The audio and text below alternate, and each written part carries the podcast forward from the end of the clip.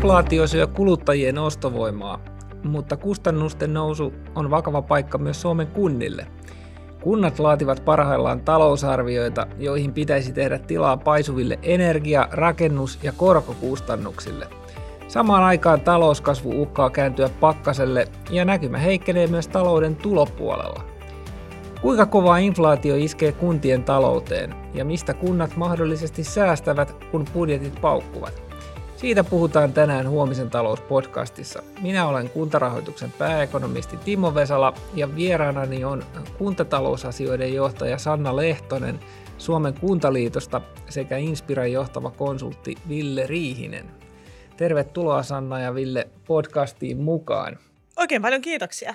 Kiitos. Tärkeät aiheet, tosi tärkeät. Kyllä. Joo, nythän saatiin ihan vastikään euroalueelta tuoreet inflaatioluvut ja ne näytti, että lokakuussa kuluttajahinnat nousi vuositasolla 10,7 prosenttia ja, ja Suomesta nyt on vasta ennakkotiedot käytössä, mutta nekin viittaa yli 8 prosentin inflaatiovauhtiin edelleen Suomessa. Et heitetään tässä nyt ensiksi pallo Sannalle, kuinka paljon kunnissa pitäisi olla huolissaan kustannusten noususta. Tässähän henkilöstömenot myöskin on, on kasvussa aika rapsakkaasti. Nyt pistit kyllä pahan kysymyksen heti alkuun. Kyllä, niin nimenomaan kuntien niin tehtävät tämmöisenä henkilöstövaltaisena toimialana palkkakustannusten ostojen kautta, niin kyllähän tämä tilanne on niin poikkeuksellisen epävarma ja tavallaan se talousarviovalmistelu hetki, missä nyt ollaan, niin tässä on niin paljon muuttuvia tekijöitä soten myötä ja nimenomaan tämän energiakriisin myötä ihan konkreettistenkin toimenpiteiden kautta, että kyllä tämä niin kuin Wow, kyllä on kollegoista niin tosi ylpeä, ketkä siellä talousarvio tekee, mutta myös niihin niin kuin, muutoksiin pitää varautua.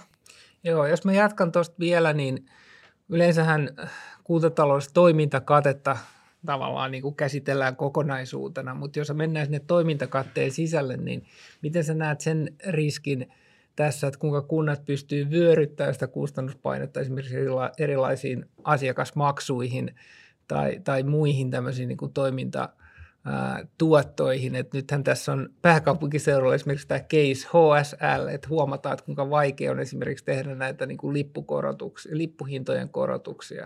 Kyllä se, joo, toi on hyvä, hyvä esimerkki. Kyllä niitä niin kuin, ne keinot on niin kuin nopeat keinot, niin kyllähän ne aika vähäisiä on. Onneksi kunnilla nyt jonkun verran on puskuria, että semmoiseen niin kuin päivän päälle maksuvalmiusongelmiinhan kunnat ei, ei niin kuin ajaudu, mutta kyllä ne konkreettiset toimenpiteet tai konkreettiset keinot, mitä pystytään tekemään, niin kyllä siellä niin kuin tämmöisissä säädellyissä palveluissa, kuin vaikka varhaiskasvatus, no perusopetus nyt kokonaan onkin maksuista vapaa.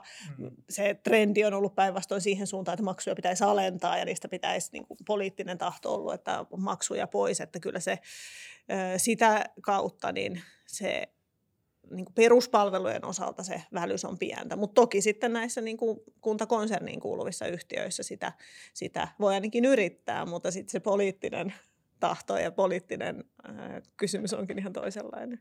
Aivan.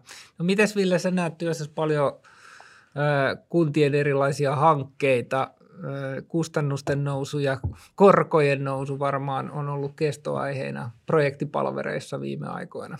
Joo, se on, se on just näin. Eli, eli itse tosiaan teen siellä investointihankkeiden puolella eniten töitä ja, ja tota, siellähän nämä – kustannusten nousu ja korkojen nousu tosiaan iskee kahta kautta, että suoraan nostaa näitä niin kuin hankkeiden kustannuksia ja sitten vielä kun niitä hankkeita tarkastellaan se elinkaaren aikana, niin siellähän se tulee sitten vielä kertautumaan, kun on pitänyt muuttaa näitä niin kuin oletuskorkoja, mitä käytetään, niin merkittävästi korkeammiksi kuin mitä ne viime vuosina on ollut, niin kyllä ne vaikutukset on niin kuin suuret. Ja johtanut kyllä tosiaan hankkeiden ihan jäihin menoon asti. Sitten kun ajattelee tässä, että kunnathan on tosi erilaisessa tilanteessa, että on ihan eri, eri asia se, että onko tavallaan ne akuuteimmat investoinnit tehty ja se velka on, jolloin se kor- tulee sitä korkoriskistä. Onko investoinnit nyt just menossa, jolloin voi olla raaka-aineiden ja saatavuuden kautta jo investointien pitkittymistä sitä kautta, vai sitten, että onko kaikki tämä vielä niin kuin edessä, jolloin siihen just investoinnin ehkä aikatauluun pystytään vielä vaikuttamaan. Että tähän niin kuin maahan mahtuu niin eri tilanteessa olevia, mikä varmaan teidänkin inspiran. Just näin, ja sitten vielä tässä korostuu se, että ne, ketkä nyt on sattunut jo tekemään nämä suuret investoinnit, niin jos he vielä sattuivat kiinnittämään korkoja niin kuin pitkäksi aikaa siinä hyvänä hetkenä, niin he ovat aivan niin kuin, tavallaan eriarvoisessa asemassa sitten verrattuna näihin, ketkä on joko jäänyt niin kuin lyhyisiin korkoihin kiinni tai varsinkin jos hankkeet on vielä edessäpäin, niin nyt ne tulee niin kuin 10, 20, 30 prosenttia kalliimpina toteutettavaksi, niin on, on ihan erilaisessa asemassa olevia kuntia. Mä oon ajatellut, että tässä voi jos jotain positiivistakin hakea, että jos nyt tämän kaiken kriisin keskellä yksikin kunta vielä kerran miettii sitä investointia ja sen tarpeellisuutta, ja vielä kerran pohtii sitä, että ottaisiko vaikka naapurikuntia siihen mukaan, että pitäisikö tehdä jotain muuta, niin tässä on ehkä jotain hyvääkin tässä ajassa me ollaan kuitenkin eletty niitä alhaisten korkojen aikaa ja kiitos hyvän rahoitusyhtiön, niin sitä on ollut niin kuin rahaa helposti saatavilla kunnille, mutta jos tämä nyt tuo sen, että se hieman vielä kerran uudelleen mietitään, niin otetaan tämä positiivisenakin. Niin viittatko tähän tämmöiseen tietynlaiseen kuntien keskinäiseen kilpailuun tämmöisellä elinvoimainvestoinneilla, jotka sitten ei välttämättä, tai se voi monessa tapauksessa olla välttämättä niin kuin nollasumapeliä, että se on sitten niin kuin se elinvoima, mitä se joku yksi kunta siitä itsellensä hankkii, on pois sitten jostain jonkun muu, niin, muun kunnan alueelta. Kyllä, nimenomaan, että se fokus olisi mun mielestä pitäisi nyt varsinkin olla enemmän siitä niiden alueellisten vahvuuksia, alueellisten palvelujen järjestämisen optimissa, ei niinkään siihen kuntarajoihin mm-hmm. riippuvaisen, että kaikki pitäisi olla itse järjestetty ja oman kunnan alueella, vaan että sitä katsontokantaa levitettäisiin niitä rajoja, rajoja laajemmalle. Ja jos tämä tuo sen, niin olen ilahtunut. Ja vielä elinvoiman lisäksi, niin vielä tärkeämpää olisi tehdä siellä niin kuin ihan ydinpalvelutuotantoverkon puolella yhteistyötä. Ja tämä on nyt ainakin meidän hankkeessa välillä ollut semmoinen täysin mahdoton ajatuskin, että tehtäisiin naapurikunnan kanssa yh- yhteistyötä siinä, että suunnitellaan varhaiskasvatuksen kautta sivistyksen palveluverkkoa esimerkiksi niin kuin kokonaisuuden näkökulmasta hyväksi. Tähän oli oikein mukava, että me löydettiin tämmöinen positiivinen kulma. Tässä oli oikein hyvä nosto tämä yhteistyön mahdollinen edistyminen tämän vähän niin kuin hankalan tilanteen pakottamana. No mutta jos palataan tähän tota, kustannuspaineeseen, niin, niin se nyt mikä niin kuin kotitalouksille on näyttäytynyt ensisijaisesti on tämä energian hinnan nousu. Toki on tullut iskua monta muutakin kautta elintarvikkeista ja, ja korkomenoista ja niin poispäin. Mutta jos ajatellaan niin kuin sähköhintaa, niin, niin sehän on moninkertaistunut ja, ja polttonesteissä hinnat on noussut. Niin onko nämä nyt niin, Sanna, myöskin siellä kuntataloudessa ne tärkeimmät kustannuserät tai semmoiset niin päällimmäiset? Ne on varmasti niitä, joissa kaikkia uusia päätöksiä on nyt tässä alkusyksyn aikana jo tehty. Kunnilla on hirveä määrä lämmitettyjä kuutioita ensi vuoden vaihteen jälkeenkin, vaikka sote-kiinteistöistä olisikin hankkiuduttu eroon niin sanotusti, mutta varhaiskasvatuksen, sivistystoimen, kulttuuripalvelujen tiloja on paljon, että kyllä se vaikuttaa aivan suoraan kuntien menoihin.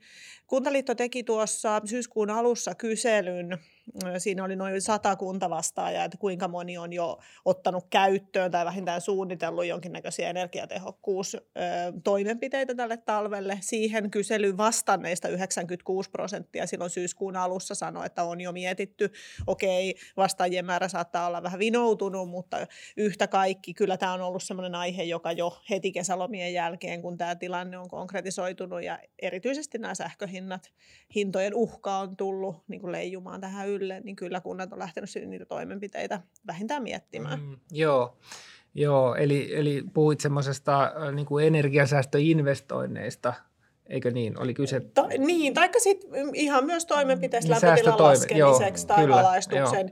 että mikä siinä sitten tietenkään on itse en ole rakennetun ympäristön tai rakennustekniikan ammattilainen, en tiedä niitä kustannusvaikuttavuuksia, mutta että ylipäätään että koko, koko kenttää lähetty perkaamaan. Ihan joo. niistä käyttötaloudenkin Aivan. menoista. Niin, mites Ville, onko sulla kommentteja tästä, että miten kunnat on pyrkinyt suojautumaan näiltä kasvavilta energiakustannuksilta? Joo, ja tästäkin nyt voi löytää sen, sen tota hyvän puolen tästä sähköjen hintojen noususta. Eli ennen tosiaan raha ja energia oli molemmat ilmaisia. Ja tämä johti tietenkin ehkä vähän tämmöiseen epätarkoituksenmukaiseen ja tavallaan tehottomaan investointitapaan, mutta nyt sitten kiinnitetään aivan eri tavalla huomiota siihen vaikka energiatehokkuuteen investoinneissa. Eli, eli tota, tämä energiahintojen nousu aivan varmasti lisää niin kuin energiatehokkuutta ja sitä kautta varmaan auttaa niin kuin vihreitä asioitakin ja vihreitä siirtymää. Sen lisäksi sitten niin kuin ihan puhtaat energiatehokkuusinvestoinnit, niin näettehän takaisinmaksuajat kautta sisäiset korot on muuttunut ihan, ihan toisen näköiseksi nyt, kun energialla on hinta. Ennen oli aika vaikea, vaikea löytää niitä taloudellisia perusteita monelle hankkeelle, mutta, mutta nyt, nyt ne on toki ihan eri lailla kannattavia. Niin, eli voidaanko sanoa, että kannustimet vihreeseen siirtymään on tältä osin parantunut? Voidaan sanoa, ja semmoinen vanha sanonta kai on, että paras konsultti on kuitenkin sitten se raha, niin nyt se on osa sitä yhtälöä. Joo. No, no miten sitten yleisemmin rakentamisessa, että tähän oikeastaan tämä kustannusnousu tietysti mielessä alkoi siellä niin kuin rakennuskustannuksista niin kuin viime, viime vuoden puolella jo, että jos katsoo kahden vuoden äh, takaisin äh, indeksitasoihin, niin kokonais, kokonaisuudessa rakennuskustannukset taitaa olla jonkun luokkaa 15-16 prosenttia korkeammalla. Ja sitten erityisesti rakennusmateriaaleissa no, nousu on ollut vielä paljon hurjempaa, että puhutaan jopa 25 prosentin nousussa, noususta pari vuoden takaisin tasoihin verrattuna, niin, niin miten Sanna arvioit, että millaisena yllätyksenä tämä on tullut kunnille ja onko siellä osattu varautua tai millä tavalla kuntien suunnitelmat täällä rakentamisessa on muuttunut tämän kehityksen seurauksena?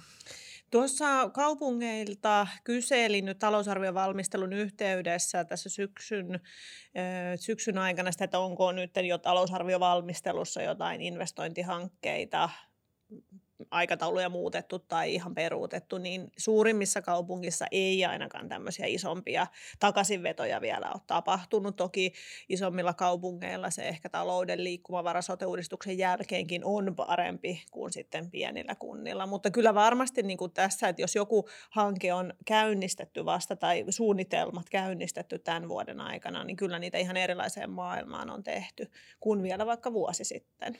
Joo, sä Ville tuossa jo aikaisemmin viittasit siihen, että jotain projekteja on pistetty jäihin tai, tai jopa niin, että ei edistetä lainkaan, niin onko nimenomaan ollut näitä rakennushankkeita? Joo, ne on ollut nimenomaan rakennushankkeita, että toi oli ihan hyvä, hyvä tietää, että suuremmilla kunnilla tämmöistä ei ehkä ollut, mutta siellä niin kuin suuri kautta pienisektorilla, niin siellä varmaan just taloudellinen liikkumavara on niin paljon pienempi, että varsinkin hankkeita, jotka ei ole niin kuin ihan välttämättömiä, niin näitä on sitten ehkä jopa, jopa tosiaan peruttu. Eli jos on, jos on jotain, mikä ei liity ihan suoraan siihen ydinpalveluverkkoon esimerkiksi, niin semmoisia on, on peruutettu. Ja sitten ehkä näissä niin kuin kouluhankkeissa ja päiväkotihankkeissa, niin näissä sitten on, on kilpailutusten yhteydessä pyritty kyllä kääntämään kaikki kivet, että mistä saadaan vaikka tilatehokkuutta kautta, kautta muuta kustannussäästöä sitten siihen hankkeeseen, niin kyllä tämä niin kuin on korostunut ihan eri tavalla – viimeisen parin vuoden aikana. Yksi sellainen nyanssi, mikä liittyy nyt tähän isoon hallintouudistukseen vuodenvaihteeseen ja hyvinvointialueiden perustamiseen on se, että kun meneillään eri puolella Suomea on näitä isojakin sairaala-investointihankkeita ja nyt kun tämä vallitseva tilanne on muuttanut niiden vaiheistuksia ja hankkeiden etenemistä, niin tähän tulee näitä, niin kuin tämän rahasiirron osalta vähän hankala, hankala hetki nyt, kun se tarkoittaa käytännössä sitä, että jos jotain investointeja ei enää tämän 22 vuoden puolella tehdään, ne siirtyy tulevalle vuosille, niin se menee uuteen käsittelyyn sitten tähän niin kuin VM-alaiseen investointivaltuuksiin ja tähän uuteen menettelyyn. Että tässä on huomannut, että semmoisia niin uudelleen miettimisen paikkaa on, kun tämä hallintouudistus osuu just tähän tähän ja tehtävät siirtyy sitten hyvinvointialueelle ja sitä kautta myös investoinnit valtion rahoitettavaksi. Aivan. Mites muuten, en tiedä osaako Ville tota kommentoida, että jos sen projektin, rakennusprojektin aikana budjetti kovasti paukkuu, niin, niin miten se, se, tota noin, niin se lasku sitten jakautuu, että meneekö se rakennusliikkeelle vai, vai kunnille? Oikein hyvä, hyvä tota kysymys ja tyypillisesti tai no sanotaanko näin, että nykyään useimmin on te, kilpailutettu hankkeita tämmöisellä KVR tota, urakkamallilla, ja tämä on niinku tavallaan kustannuksiltaan kiinteä, kiinteä malli, eli siinä vaiheessa, kun saadaan hintatarjous, niin, niin se on niinku sen rakennusajan sitova, riippumatta siitä, miten indeksit kehittyy. Ainoastaan sitten lisää muutostöitä laskutetaan.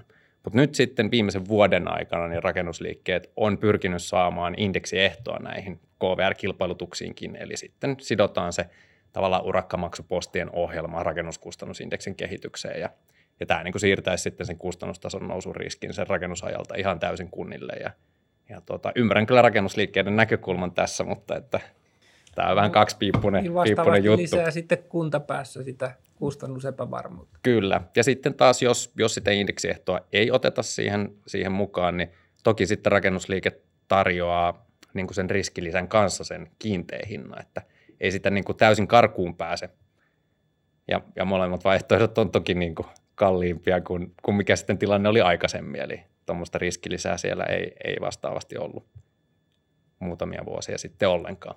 Niin tässähän tavallaan me nähdään itse asiassa tätä inflaation tai inflaatio-odotusten logiikkaa, että nythän se varmaan Euroopan keskuspankkikin pelkää sitä, että tämä rupeaa just niin kuin siirtyä erilaisiin sopimushintoihin, että rakennusliikkeet okei okay, tarjoaa kiinteitä sopimuksia, mutta sinne on leivottu se, se hintariski ja ehkä siihen vähän, vähän vielä niin kuin riski lisää päälle. Ja tämähän on just se, että joka sitten tekee siitä inflaatiosta sitkeämmän ongelman ja sen takia, että oli mielellään nyt pitäisi saada tämä inflaatio-ongelma aika nopeasti taltutettua. Kyllä joo, kyllä se, niin se kuluttajien luottamuksen taittaminen ja semmoinen niin positiivisen vireen näkeminen, niin kyllä se olisi kokonaisuudessa tosi tärkeää, että täällä jäisi mahdollisimman lyhyeksi, koska kyllä heti tuossa kesän jälkeen, paitsi näissä investointihankesopimuksissa, niin myös kaikissa muissa sopimuksissa, että kuntien kanssa on tehty, niin siellä oli paljon näitä niin kuin palveluntuottajilta sopimusmuutosesityksiä. Ja se on, niin kuin, se on kinkkinen paikka eri puolella Suomea, koska aina se neuvottelutilanne ei ole sellainen, että niitä voisi aidosti niitä sopimuksia kilpailuttaa. Että on mm. paljon alueita, paljon kuntia, paljon toimintoja, jossa se on ainoa tuottaja käytännössä, jolta se on palvelu on ostettu. Oli se sitten koulukuljetuksia tai ruokahuoltoa, kiinteistöhuoltoa, siivousta. Niin nämä on, nämä on, tämä on vakava paikka ja sitten erottaa siitä niin sopimusmuutoksesta se, että mikä on aitoa kustannuslisää ja mikä taas tämän ajan mahdollistavaa, koska palvelutuottajat tietenkin on lähteneet siinä, siinä paljon myös tämmöiseen niin kuin tarttuneet mahdollisuuteen, kun se mm. keskustelutilanne on tämä, mikä se on. Ja tietenkin tämmöisissä, niin kuin nyt oli julkisuudessa nämä vanhuspalvelusopimukset erään palvelutuottajan kanssa, niin se on tietenkin ääriesimerkki, jossa sitten euromääräiset vaikutukset on jo isoja, jotka toki sitten jatkossa on hyvinvointialueiden tekemiä sopimuksia, mutta että nämä, tämä sopimusmuutosten määrä on ollut ihan valtava tässä syksyn aikana. Aivan. No joo, no samalla kun kustannukset kasvaa, niin tosiaan niin kuin tässä on jo viitattukin, niin myöskin lainarahan hinta on, on noussut aika paljon. Tuossa nyt kun katsoin, niin tuo 12 kuukauden Euribori on viime viikkoina liikkunut siellä 2,5-2,7 prosentin tuntumassa. miten sä Sanna arvioit omasta vinkkelistä, että kuinka suuri sokki tämä korkojen voimakas nousu on ollut kuntataloudelle? Sekin varmaan vaihtelee kunnittain. Siellä on tietysti on, on paljon kuntia, joilla on myöskin likviditeettisijoituksia ja, ja muita niin kuin rahoitustuloja, jotka pehmentää sitä korkoriskin merkitystä, mutta että miten sä arvioisit no niin kokonaisuutena? Kyllähän kuntien niin kuin, kuntarahoitus ja takauskeskus, kyllähän se on se, sellainen järjestely, joka luo sen niin kuin, hyvän perustan sille, että tavallaan meillä on, meillä on niin kuin, isossa kuvassa asia on hyvin järjestetty, mutta kyllähän se on, meillä on yleisesti maailma, itseni kaltaisia sukupolvia tekemässä päätöksiä, jotka ovat koko aikuisiansa elänyt nollakorkojen maailmassa. Ja kyllähän meidän tyypillisesti siis talousajatteluhan on aika lyhytjänteistä. Että ei me muistella, vaikka me ollaan koulussa opiskeltu, että oli iso lama 90-luvulla, niin eihän, ei, kun ei se ollut sitä omaa taloutta ja omaa arkea, niin kyllä se surullisen niin kuin, unholaan jää. Me ollaan nähty se kansallisessa päätöksenteossa. Mä väitän, että meillä on se sukupolvi nyt päättämässä, että tämä ihan sama efekti näkyy meidän kansallisessa päätöksenteossa, julkisessa taloudessa, valtiovelan kehityksessä. Niin kyllä se varmasti näkyy myös kuntien päätöksenteossa. Ja kyllä osalla kunnista se velanhallinta on sisältänyt tosi paljon riskiä, joka nyt sitten korkojen muodossa konkretisoituu. Aivan. No Ville, sä tuossa jo vähän viitannutkin aikaisemmin siihen, että, että tämä korkoympäristön muutos on vaikuttanut siihen tapaan, miten investointihankkeisiin suhtaudutaan. Jos sä jotenkin vetäisit sitä vielä yhteen, niin mi, mi, mitenkä se, miten se toimintaympäristön muutos on vaikuttanut? Se ehkä se konkreettisin näkökulma on tosiaan se, kun niitä hankkeita tarkastellaan niin kuin pitkäaikaisten vaikutusten kautta sinne kuntatalouteen, niin se on niin kuin tullut aivan uusi kustannuskomponentti nyt mukaan. Siihen tosiaan, kun niin kuin Sanna sanoi, niin oltiin jo totuttu siihen, että velkaraha ei maksa mitään. Ja, ja nyt se sitten maksaa, niin se niin kuin, ei sitä sen konkreettisemmin voi sanoa, kuin että siellä se näkyy suoraan siinä niin kuin hankkeen, hankkeen tota kustannusvaikutuslaskelmassa se korko. Ja miten sitten käytännössä ehkä on näkynyt, niin tosiaan aikaisemmin sentään suojattiin korkojen nousulta, mutta nyt kun ne pitkät korotkin on niin korkealla, niin oikeastaan en, en ole yhdessäkään hankkeessa ollut mukana, jossa olisi niin kuin mietitty tällä hetkellä sitä korkojen nousun niin kuin suojautumista edelleen, mutta sehän on kuitenkin mahdollista, että, että ne tästä vielä nousee. Nyt ehkä ihan hirveästi toivottavasti, mutta, mutta kuitenkin. Ja, ja sitten toisaalta kukaan ei nyt sit tiedä, että kuinka pitkään tämä korkeiden korkojen aika sitten kestää ja kuinka, kuinka pitkään talous kestää sitä, niin se on varmaan aika hyvä, hyvä kysymys. Mutta yhteenvetona näin. Hei, voisinko yrittää löytää tästä positiivista? Voi, se on aina tervetullut.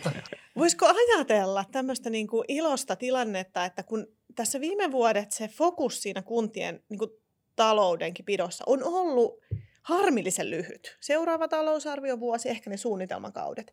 Mm. Pakottaisiko tämä sitä nyt katsoa vähän niin kuin pidemmälle, keskipitkälle aikavälille, jopa sen valtuustokauden ylitte? Voisiko löytää tämmöisen? Varmasti joo. Tämä on tota, no niin, hyvä, hyvä, hyvä nosto. Ja, tota, ei lähdetä sen mukaan, mutta, mutta toi on varmaan hyvä, hyvä tota, no niin, näkökulma. Ja tuosta mitä Ville sanoi, niin äh, tekisi mieli ottaa vielä se kiinni, kun sä sanoit, että että sanoit näin, että, että ei tiedä kuinka kauan tämä korko, korkeiden korkojen aika kestää, koska itse asiassa mehän ollaan edelleen historiallisesti aika, aika, aika matalalla tasolla, että me ehkä ollaan niin kuin tulossa semmoisesta täysin poikkeuksellisesta ajasta. Ja ainakin mun oma tulkinta niin kuin EKPstäkin ja niiden viestinnästä on se, että niitä ehkä pikkusen kaduttaa tämä negatiivisten korkojen aika. Ja se, että siitä on ollut paljon ne, myöskin tämmöisiä niin kuin haitallisia sivuvaikutuksia talouteen. Juuri se, että on se ymmärrys niin kuin rahan hinnasta on hävinnyt ja se täytyy tavallaan niin kuin opetella uudestaan. Ja että me ehkä ne olosuhteet pikemminkin normalisoituu ja joudutaan nyt vähän niin kuin meneen sit sinne historiaan, että miten aikaisemmin toimittiin, kun oikeasti rahasta joutui maksaa jotain. Just näin. M- Mutta kun Sanna nostit nyt noita talousarviot tai, tai esitit tuossa äskeisessä puheenvuorossa, että, että mitäs jos siirryttäisiin vähän tämmöisen niin kuin pitemmän tähtäimen suunnitteluun, niin, niin tosiaan nythän on nämä, nämä tota, kunnissa niin, niin nämä talousarvioiden valmistelut täyttä häkää käynnissä. Ja tuossa tota, Nurmijärven kunnanjohtaja Outi Mäkelä tosi, totesi hiljattain valtuuston kokouksessa, että tässä salissa on käyty koviakin riitoja kymmenien tuhansien säästöistä. Nyt, nyt puhutaan kuitenkin miljoonatasoista. Mä oikeastaan haluaisin tähän loppuun kuulla teiltä vähän niin kuin terveisiä, että mitä te lähettäisitte kunnille nyt, kun näitä talousarvioita tehdään tässä kustannusten nousun puristuksissa ja joudutaan ehkä miettimään säästöjä mun ehdoton terve, te, ehdottomat terveiset liittyy nimenomaan tähän näkö, ö, aikavälin pidentämiseen katsantokannassa. Ensi vuonna johtuen sotesiirrosta kuntien verotuloihin tulee tämmöinen piristysruiskeenomainen ö, vero, verohännät niin sanotusti niillä korkeammilla veroprosenteilla, jotka lisää yhtä vuotta koskien verotuloja niin kuin merkittävästi 1,2-1,5 miljardia jopa ensi vuonna koko kuntatalouteen se vaikutus. Ei voi investointeja tai toimintamenoja sille tasolle mitottaa, vaan pitää katsoa sinne seuraaviin vuosiin 24, 25, 26, jossa se talouden näkymä on aivan täysin erilainen. Eli tämä muistutus kaikille. Hyvin on mennyt tämä viesti perillekin, hyvin on tehty, kun talousarvioita on katsonut, mutta tämä on ehdottomasti, ei saa sokeutua siitä ensi vuoden 2023 tilanteesta, vaan katsoa niitä seuraavia vuosia. Entäs Ville? Joo, me tota, ja missä mielellään autetaankin kuntia, niin on, on tota noin tämmöinen niin kuin pitkäaikainen ja skenaarioihin pohjautuva niin kuin ennustaminen. Eli on, on niin kuin hyvä tehdä sitä taloussuunnittelua, paljon sitä talousarvioa aikaa pidemmälle jaksolle ja, ja nimenomaan erilaisten skenaarioiden kautta. Eli kukaan ei tiedä, miten nyt vaikka sitten valtioosuudet tulee kehittymään ja jakaantumaan sote- ja kuntien välillä jatkossa, niin tämän suhteen on hyvä, hyvä niin kuin varautua – erilaisiin polkuihin, mitä, mitä tulevaisuus tuo tullessaan. Ja ehkä sitä kautta sitten mitottaa sitä omaa toimintaa, investointeja ja mahdollisia muita sopeutuksia niin, niin vastaamaan niin kuin hyviä ja huonoja tulevia aikoja, kun kukaan ei tiedä, kuinka hyviä tai huonoja ne on. Ehkä tuommoisena loppukaneettina voisin teiltä vielä kysyä sen, että kun mainitsit tuossa, että ei voi tietää, että mitenkä valtionosuudet tulevaisuudessa kehittyy. Ja mehän nyt tiedetään, että valtion talous nimenomaan on toiminut tässä sellaisena tietynlaisena puskurina näissä kriiseissä. Ja ihan tämän vuoden aikanakin valtion – talouden velkaantuminen on, on huomattavasti lisääntynyt seuraavalle sanotaan neljälle viidelle vuodelle, mikä on se näkymä. Niin miten isona te näette sen riskin, että kun valtio joutuu rupeaa laittamaan niin sanotusti taloa kuntoon, niin tota, että se heijastuu kimmokkeella sitten kuntatalouteen? Sen ajan, kun mä oon 15 vuotta harrastanut näitä teemoja, niin aina kun sellainen tarve on ollut, että kestävyysvajetta on umpe, umpeen kurottu, valtion taloutta tasapainotettu, niin kyllä se suuri ensimmäinen fokus on ollut aina kuntien valtionosuudet. Ja kyllä se riski niin kuin tässä mun mielestä vielä lisääntyy sillä, siinä määrin, että hyvinvointialueiden rahoitusmomentti on kuitenkin viereinen siellä VMn budjetissa sen kuntien momentin kanssa ja siellä hyvinvointialueella rahoituksen paineet on äärimmäisen tiukat ja niin kuin, ollaan jo nyt kuultu, että rahoitus ei tule riittämään lakisääteisten tehtävien järjestämiseen, niin kyllä sieltäkin se uhka, että niitä raho- puuttuvia rahoja tullaan nyrheämään sieltä kuntien momentilta, niin on tosi iso. Et sanoisin, että olemme jännittävässä tilanteessa kuntatalouden kannalta. Hyvä asia ehkä tässä on se, että valtionosuuksien rooli kuntien rahoituksessa pienenee merkittävästi tässä sote uudistuksen yhteydessä, että verotulojen painoarvo kasvaa ja se on kuitenkin asia, johon kunnat edes jossain määrin pystyvät itse vaikuttamaan. Eli riippuvuus valtiosta vähenee. Otetaan se tässä kohtaa positiivisesti.